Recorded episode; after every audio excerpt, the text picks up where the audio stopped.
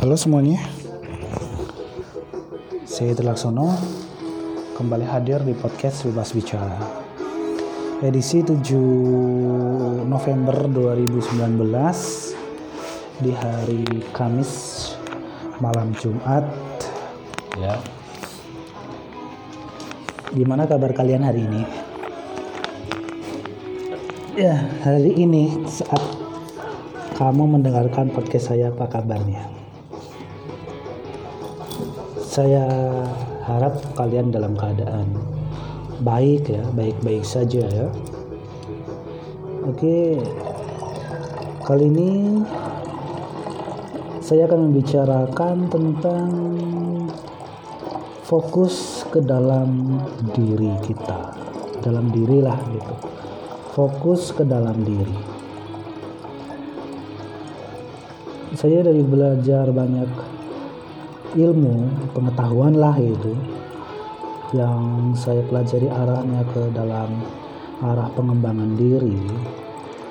Ketika saya berpikir ulang tentang fokus ke dalam diri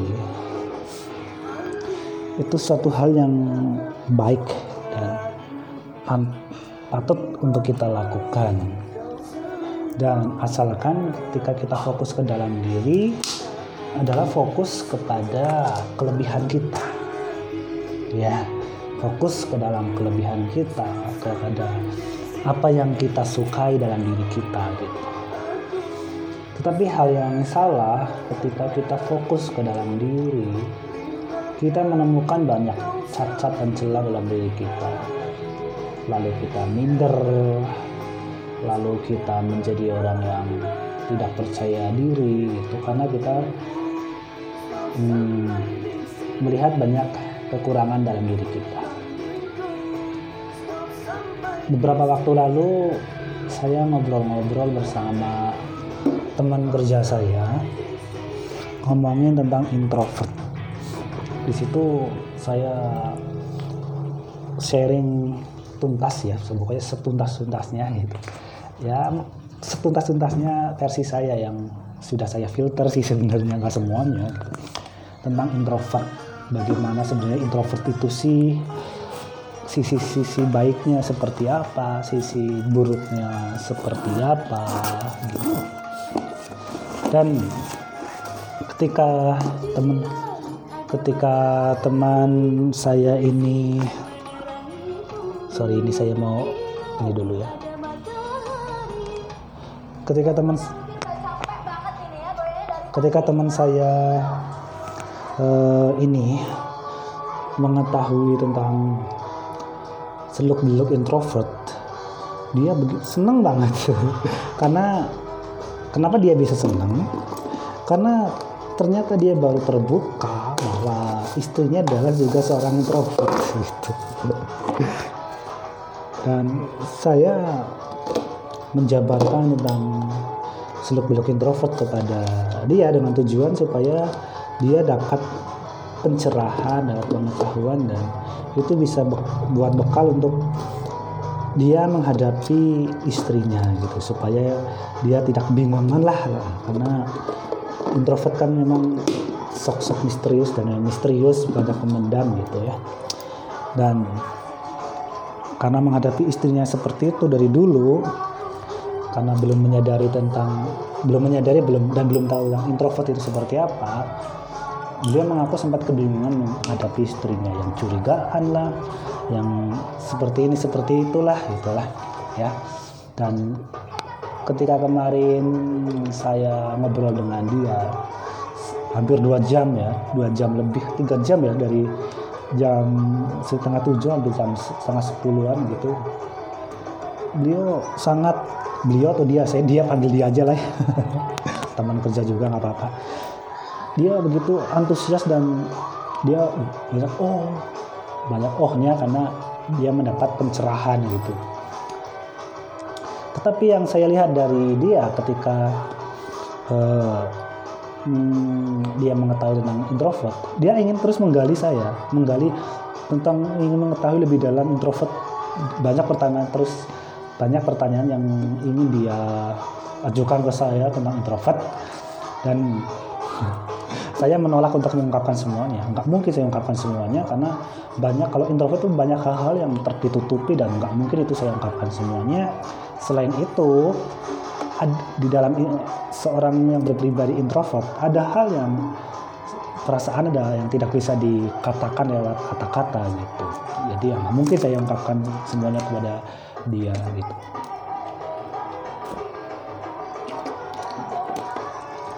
lalu karena asiknya kemarin saya ngomong introvert karena diri saya kan introvert terus membahas tentang introvert saya, saya, saya kan antusias saya jadi lupa memberi support kepada dia bahwa dalam diri ambivert entah extrovert gitu itu pun pokoknya kepribadian di luar introvert itu sebenarnya juga memiliki kelebihannya sendiri gitu.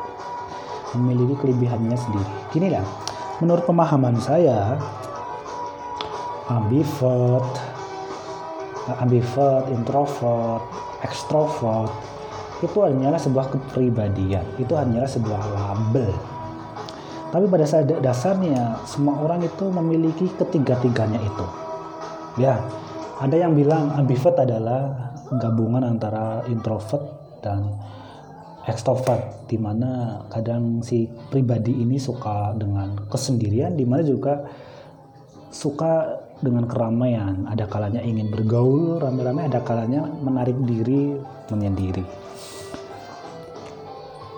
Dan extrovert ada orang yang aktif banget. Ya, orangnya belak-belakan, aktif, intinya tanpa mikir kalau melakukan segala sesuatu gitu. Uh, aktif gitu ya, saya udah bilang aktif tadi ya, gitu. Uh, tapi menurut pemahaman saya bahwa ambivert, extrovert, introvert itu sebenarnya dimiliki hampir semua orang dan bukan hampir semua orang memilikinya. Semua orang apa pun gendernya dalam artian apa pun uh, pribadinya sebenarnya ada sisi introvertnya, ada sisi hmm, extrovertnya, ada sisi ambivertnya. Gini, saya mau mulai dari sisi introvert. Introvert itu sebenarnya adalah sebuah kepribadian yang tertutup, suka sendiri, sulit bergaul gitu, ya, sulit bergaul atau sulit beradaptasi dengan hal-hal yang baru gitu. Tapi kalau kita diarahkan ke ekstrovert, saya ambil ekstrovert dulu. Ekstrovert pun pasti dalam sisi sisi lainnya ada memiliki kecenderungan ingin menyendiri. Pasti semua orang memiliki keinginan untuk waktu yang santai sendiri. Nggak menurut pemahaman saya nggak mungkin lah mentang-mentang ekstrovert ingin terus ramai terus-terusan di tempat ramai terus-terusan nongkrong hura-hura enggak lah menurut saya enggak pasti ada kalanya si ekstrovert juga ingin menyendiri ingin meluangkan waktu untuk mengerjakan sesuatu dengan seorang diri gitu. Cuma karena sisi besarnya adalah dia tidak bisa sendiri, maksudnya tidak bisa sendiri berlama, sendiri berlama-lama, ingin aktif, ingin terus ramai gitu. Maka itulah yang disebut ekstrovert. Tapi kalau ekstrovert pasti ada sisi introvertnya gitu ada sisi introvertnya. Dan menurut saya ya, ini setelah saya renungkan kembali, sebenarnya dalam dalam pemahaman saya itu hanya ada introvert dan ambivert. Itu aja, extrovert kayaknya nggak ada. saya hilangkan aja lah extrovert. Karena gini, ambivert dan introvert gini. Introvert, introvert itu ada introvert adalah orang yang tertutup seperti kalian kalian bisa carilah definisi introvert lah di Google gitu. Terus ambivert adalah kepribadian yang kadang ingin sendiri dan kadang ingin bergaul. Dan saya cenderung setuju dengan bahwa dalam diri manusia itu ada kalanya ingin sendiri, ada kalanya ingin bergaul dengan orang lain dengan hal yang ramai gitu. Jadi dua sisi manusia dalam diri manusia ada ada dua sisi, ekstrovert dan introvert. Menurut saya setelah saya renungkan kembali nih pencerahan baru masuk dalam dalam kehidupan ini terutama dalam konteks kepribadian manusia kalau disimpulkan sebenarnya hanyalah hanya ada seorang ambivert. Ambivert. Gini kenapa saya bisa berbicara seperti itu? Gini saya pun yang yang saya mengaku introvert mungkin juga ada orang yang mencap saya itu introvert saya ada kalanya ingin bergaul loh ada kalanya saya ingin bergaul dengan orang banyak ingin seru-seruan gitu hanya aja. Karena saya adalah seorang introvert seorang introvert. Sisi sisinya yang tidak dimiliki yang lain mungkin adalah pertimbangan kepekaan dan lain sebagainya. Nah tapi hasrat ingin bergaul dengan orang-orang yang seru, ramai itu ada di dalam introvert. Ya. Jadi saya simpulkan bahwa introvert dan ambivert itu sebenarnya dimiliki oleh maunya gabungan antara introvert dan extrovert itu yang disebut ambivert. Mungkin ya. Iya gitu ya. Kalau kalau ambivert itu kan ambivert kan uh, sesuatu keberbedaan yang kadang ingin rame-rame kadang ingin menyendiri gitu kan. Itulah itu dimiliki semua orang. Saya menyimpulkannya seperti itu. Nggak tahu kesimpulan yang saya ambil ini salah atau enggak tapi pemahaman saya pemikiran saya setelah saya renungkan itulah bahwa dalam diri manusia sebenarnya setelah disederhanakan hanya ada satu. Kepribadian itu ambivert. Itu keinginan untuk bergaul seru-seruan rame-rame dan keinginan untuk menyendiri. Gitu.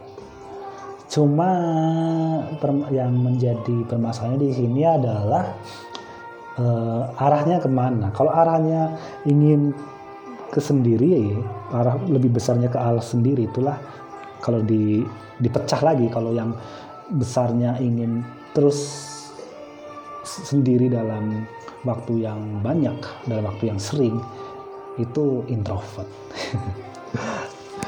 Dan kalau ditarik lagi kalau ingin lebih besar ambisi untuk ambisi besarnya ingin seru-seruan asik-asikan bersama orang banyak dalam pergaulan itu kalau dipecah lagi jadilah extrovert kalau ditarik lagi dalam keseimbangan kadang ingin bergaul kadang ingin menyendiri dan itu volumenya seimbang itulah jadi ambivert.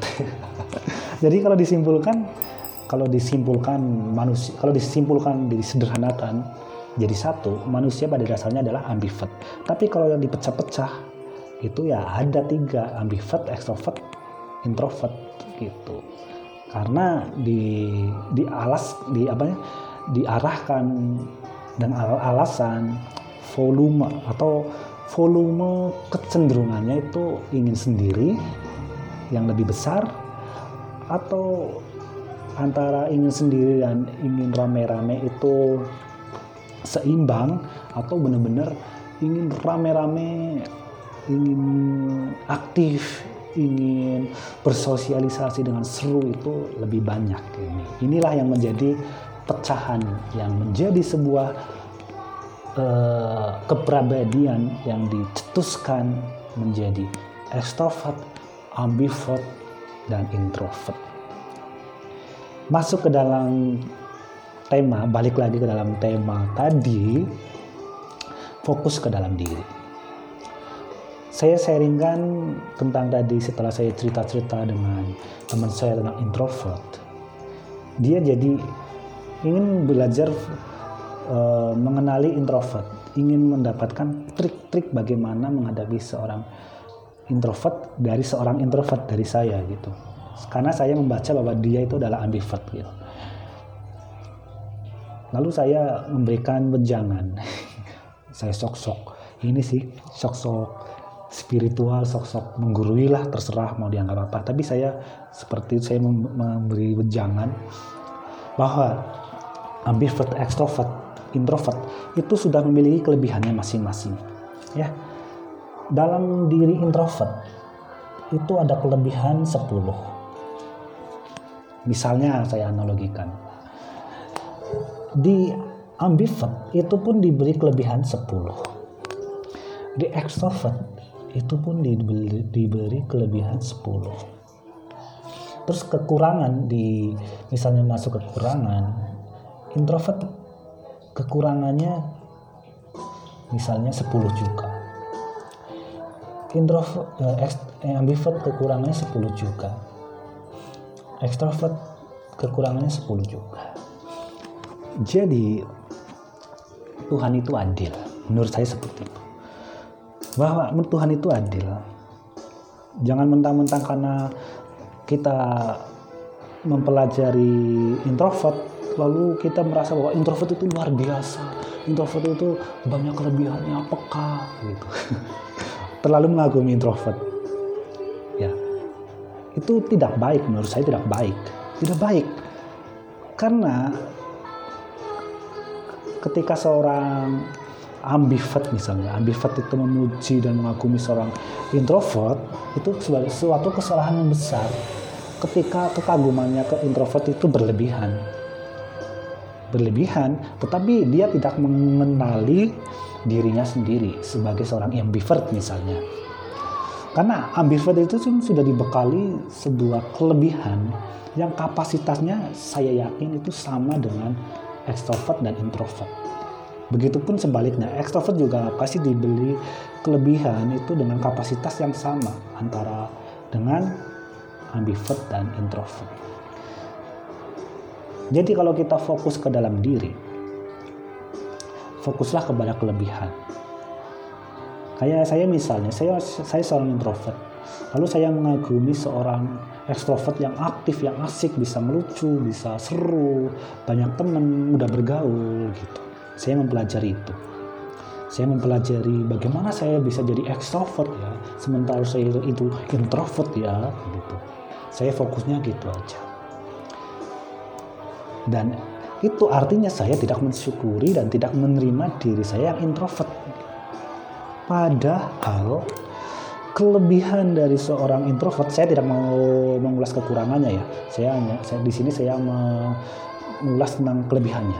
Padahal kelebihan dari seorang introvert itu pun sama kapasitasnya dengan seorang extrovert yang mungkin saya kagumi gitu. Ya. Gitu. Hanya saja ketika kita tidak mau tidak mau mempelajari atau mengenali diri, kelebihan dalam diri kita, itu yang menjadi masalah. Ketika kita tidak mengenali diri, kita tidak bisa menemukan kelebihan-kelebihan dalam diri, itulah yang membuat diri kita minder kepada orang lain. Padahal kelebihan yang kita miliki juga tidak dimiliki oleh orang lain. Misalnya gini juga, saya orang introvert dan teman saya seorang introvert. Kelebihan saya seorang introvert saya dan kelebihan dia seorang introvert dia itu berbeda. Pasti memiliki keunikannya tersendiri sendiri sendiri. Memiliki keistimewaannya sendiri sendiri. Jadi sebenarnya kalau disimpulkan seperti ini ketika kita fokus ke dalam diri hilangkanlah rasa minder. Kenapa kita minder kenapa kita cenderung melihat orang lain kok lebih baik, uh dia kok lebih asik, dia kok lebih seru, dia kok lebih enak hidupnya ya. Karena kita tidak mau mensyukuri, tidak mau menerima diri. Itu. Kalau kita melihat atau fokus ke dalam diri, coba lihatlah kekurangannya. Eh kekurangannya, aduh sorry, lihat ya kelebihannya. Tadi saya terlalu asik ngomong jadi dalam merangkai kalimat terlalu apa namanya terlalu terbuai sehingga salah kalimat. Maksudnya kalau mau fokus ke dalam diri fokuslah kepada kelebihan kita.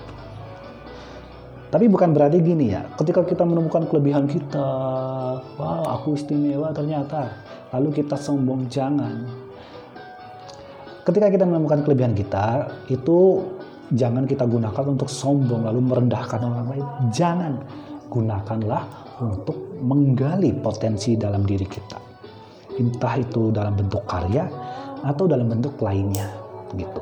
Karena kelebihan yang ditaruh dalam diri kita, yang dikaruniakan oleh Tuhan yang Maha Esa dalam diri kita, itu digunakan bukan untuk sombong, bukan untuk ria, bukan untuk uh, merendahkan orang lain, tapi untuk me, me, apa, mengekspresikan potensi dalam diri kita, meledakkan potensi dalam diri kita. Karena manusia itu diciptakan bukan asal-asalan oleh Tuhan, bukan asal cipta. Udah, terserah. Kita diciptakan oleh Tuhan itu bukan kecelakaan, bro. Bukan kecelakaan. Jadi Tuhan itu menciptakan kita ini sudah dengan pertimbangan tertentu. Misalnya saya Tri Laksono itu lahir di Jawa dari keluarga ini, ya dengan latar belakang seperti ini dengan kelebihan dan kekurangannya seperti ini itu sudah dipikirkan baik-baik.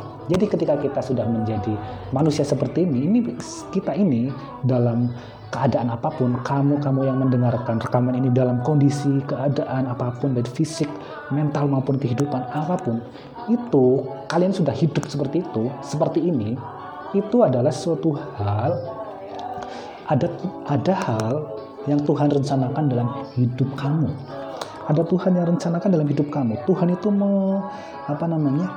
membebankan bukan membebankan lah kalau beban terlalu stigmanya terlalu negatif me, apa ya memberikan tugas ke dalam diri kamu ya untuk melaksanakan apa namanya melaksanakan suatu hal atau tugas yang perlu kamu tunaikan di dalam kehidupan ini. Kenapa dalam diri manusia itu diberi kelebihan? Karunia-karunia yang unik, yang tidak dimiliki orang lain, misalnya keunikan tertentu, itu karena dalam diri manusia secara individu itu ada suatu tugas yang harusnya dilaksanakan yang itu amanatnya dari Sang Maha Kuasa Tuhan untuk kita uh, eksekusi untuk kita lakukan entah itu dalam bentuk karya entah itu dalam bentuk hal yang menginspirasi orang lain. Jadi kamu kamu jangan minder dengan diri kamu. Aku tuh kalau saya gini kok saya jadi kayak sok menggurui ya. Jangan minder. Kalau kita fokus ke dalam diri kita jangan minder.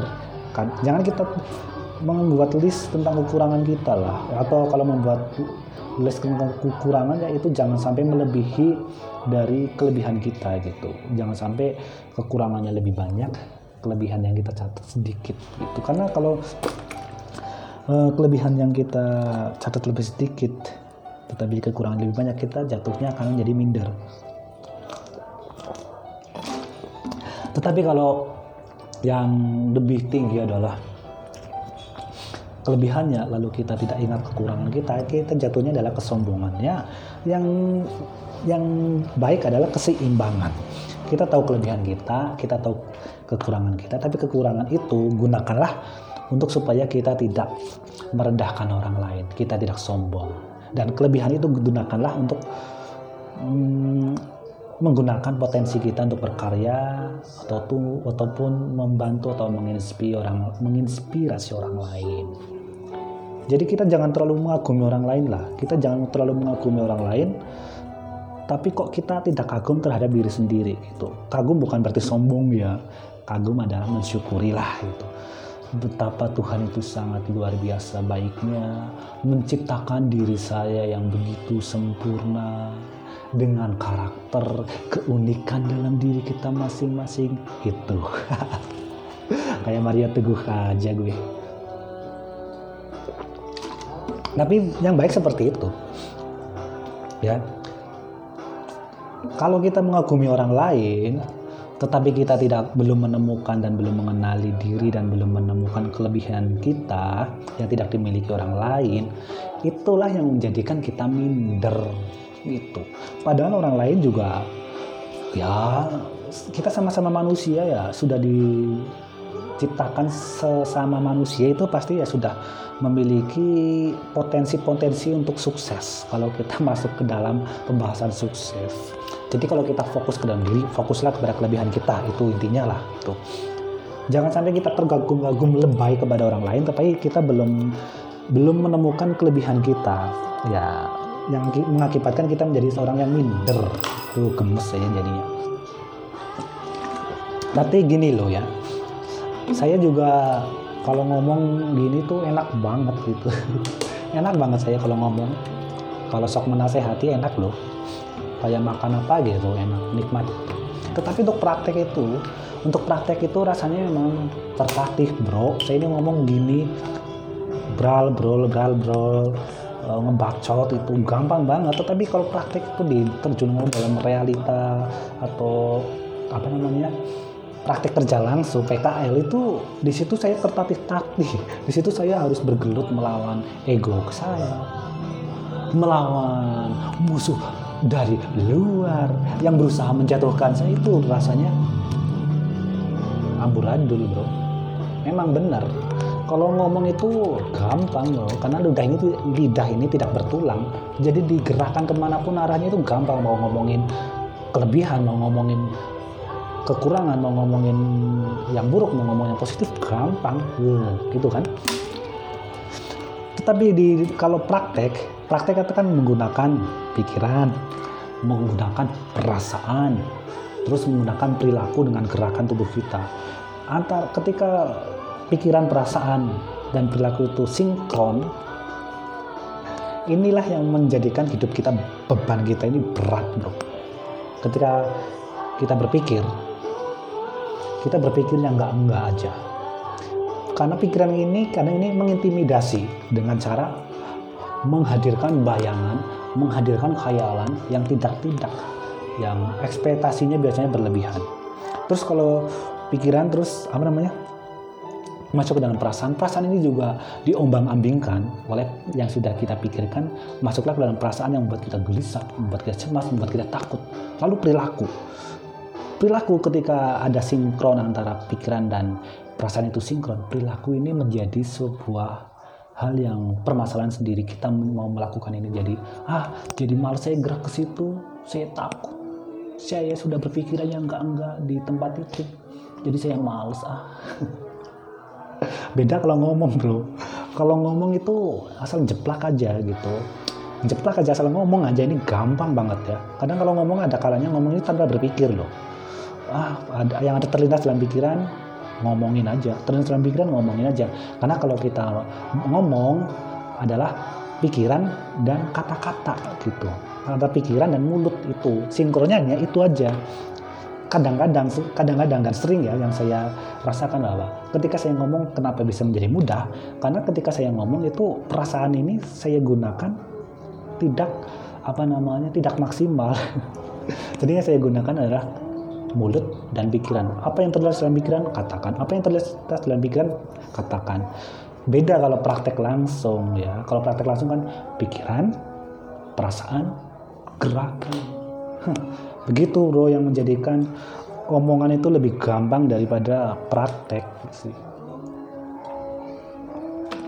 jadi kalau untuk bicara-bicara tentang teori-teori tentang kebijaksanaan itu saya kalau saya berani percaya diri ini saya bisa lah bisa sih.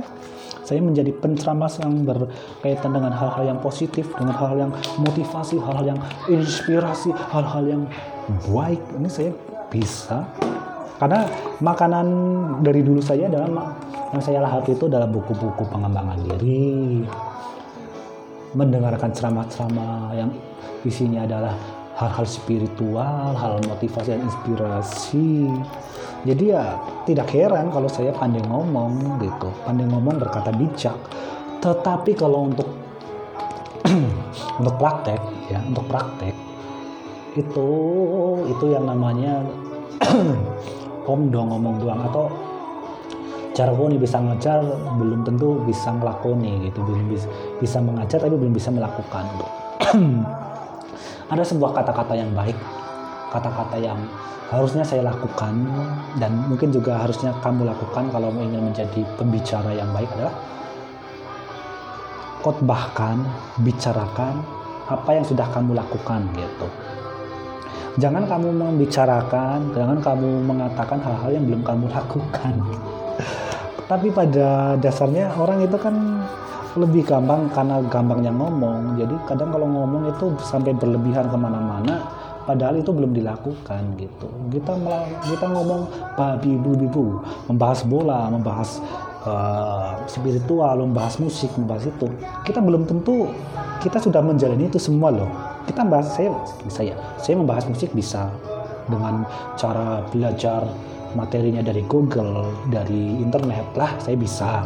Tapi kan saya belum tentu ketika main musik praktek itu saya belum tentu bisa gitu.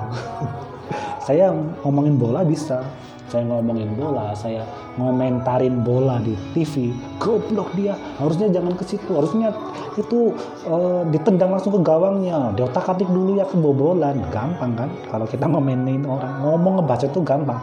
Saya bisa bisa bi membicarain tentang bola. Saya gampang bicarain tentang bola. Gimana caranya? Tinggal cari materinya di internet, baca-baca hal tentang bola, cari informasi tentang bola. Uh, satu bulan atau kurang fokus belajar itu. Bisa. Tetapi kalau disuruh praktek belum tentu saya mampu loh uh, secara teori gampang tetapi secara praktek itu loh luar biasa. Ini kalau kita berbicara tentang hal-hal yang tentang hobi lah ya tentang yang kelihatan kayak musik olahraga dan lain sebagainya tapi kalau kita berbicara tentang spiritual tentang ketuhanan tentang agama, tentang inspirasi ini yang luar biasa lebih sulit. Bro, kalau saya ngomongin Tuhan, tentang kebijaksanaan, tentang motivasi, inspirasi, mampu bro, mampu, bisa. Misalnya gini, jadilah kamu orang yang baik. Hmm? Kamu fokuslah kepada kebijaksanaan kamu. Berbuatlah baik selalu karena Tuhan itu tidak buta. Dia pasti akan memperhitungkan setiap perbuatan. Dia akan selalu adil terhadap umat. Sabarlah kamu dalam menghadapi permasalahan. Karena di balik masalah itu ada hikmah. Yang itu bisa membentuk kamu menjadi pribadi yang baik. Pret. Bisa saya gitu. Saya bisa ngomong gitu kan. Buktinya bisa kan. Tetapi prakteknya. Nah, prakteknya itu. Prakteknya itu gimana? Susah.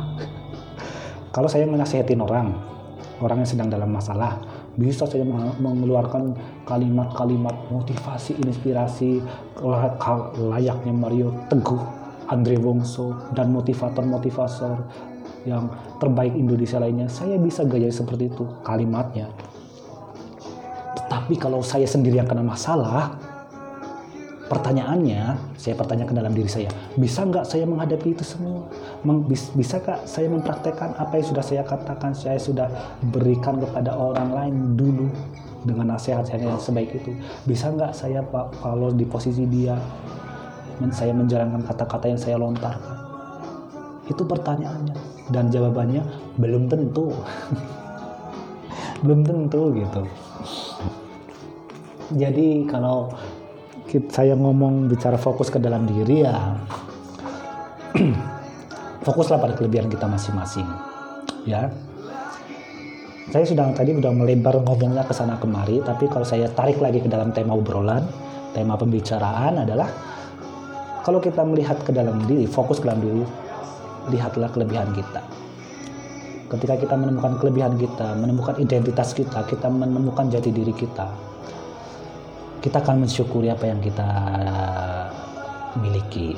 Kita tidak akan silau kepada orang lain. Kita tidak akan menjadi orang yang melebih-lebihkan orang lain, apalagi sampai mengkultuskannya. Kita jangan mengkultuskan siapa pun kecuali mengkultuskan Tuhan. Ya. Ya. Sekali lagi memang kalau saya bicara tadi ke pembahasan yang terakhir sebelum saya tarik ke belakang tentang fokus ke dalam diri. Ketika saya masuk ke dalam pembicaraan tentang ngomong itu gampang daripada teori ya seperti itu adanya. Jadi karena saya di sini ingin berbagi kata-kata yang belum tentu saya lakukan. Mudah-mudahan kalian bisa menangkap apa yang saya maksud ya. Dan ketika kalian menangkap apa yang saya maksud kalian juga belajar untuk mempraktekannya sama dengan saya. Saya juga sedang belajar mempraktekkan apa yang saya katakan. Ya semoga kita bisa menemukan jalan untuk menemukan diri yang sesungguhnya yang itu adalah sebuah hal yang membuat diri kita jatuh cinta kepada diri sendiri. Uh, gitu. Ini sudah saya sudah berapa menit saya ngomong bro? Wah sudah setengah jam. Sebuah rekor rekor rekor tapi rekor sih rekor ya. Ya bukan rekor juga sih. Ya pokoknya ini saya ngomong sudah 34 menit ngomong ke sana kemari dengan tema yang saya ambil fokus ke dalam diri. Kalian bisa menyimpulkan nggak? Mudah-mudahan bisa lah ya. Ya intinya sih kalau kita fokus ke dalam diri ya fokuslah kepada kelebihan kita aja dulu gitu ya. Jangan kita jangan kita terlalu mengagumi orang lain lah. Kalau kita belum menemukan kekaguman kita ke, kekaguman kita ke dalam kepada diri kita sendiri gitu aja. Kalau kita kagum kepada diri sendiri dengan keunikan dan yang sudah dikaruniakan Tuhan kepada diri kita kita akan menjadi orang yang bersyukur kok. Akan menjadi orang yang nanti juga akhirnya kalau kita berbicara tentang spiritual akan jatuh cinta kepada Tuhan. Wah wah. Oh lebih banget gue jadi kalau saya balik lagi ke belakang di belakang lagi berbicara tentang introvert ambivert extrovert. Semua kepribadian itu diberi kelebihan yang berkapasitas sama. Jadi jangan minder. Kamu yang terlahir menjadi extrovert kamu yang terlahir menjadi introvert kamu yang terlahir menjadi ambivert bukan terlahir lah. Pokoknya yang sudah memiliki kepribadian itu kalian fokuslah kepada diri. Kembangkan bakat kalian potensi kalian, passion kalian kembangkan. Percayalah, kalian akan sukses di bidang kalian masing-masing. Kalian akan menemukan sebuah kebahagiaan atau kepuasan dalam diri kalian dalam kepribadian apa pun kalian, ya. Mari kita belajar bersama-sama saja ya. Saya akan belajar, kalian belajar ya untuk fokus ke dalam apa yang kita miliki, apa yang kita punyai. Ya, Oke, ini aja yang saya sampaikan ya. Thank you sudah mendengar kalau sampai di menit ini. Thank you banget. Saya Trilaksono dari podcast Bebas Bicara. Undur diri dan thank you. Bye.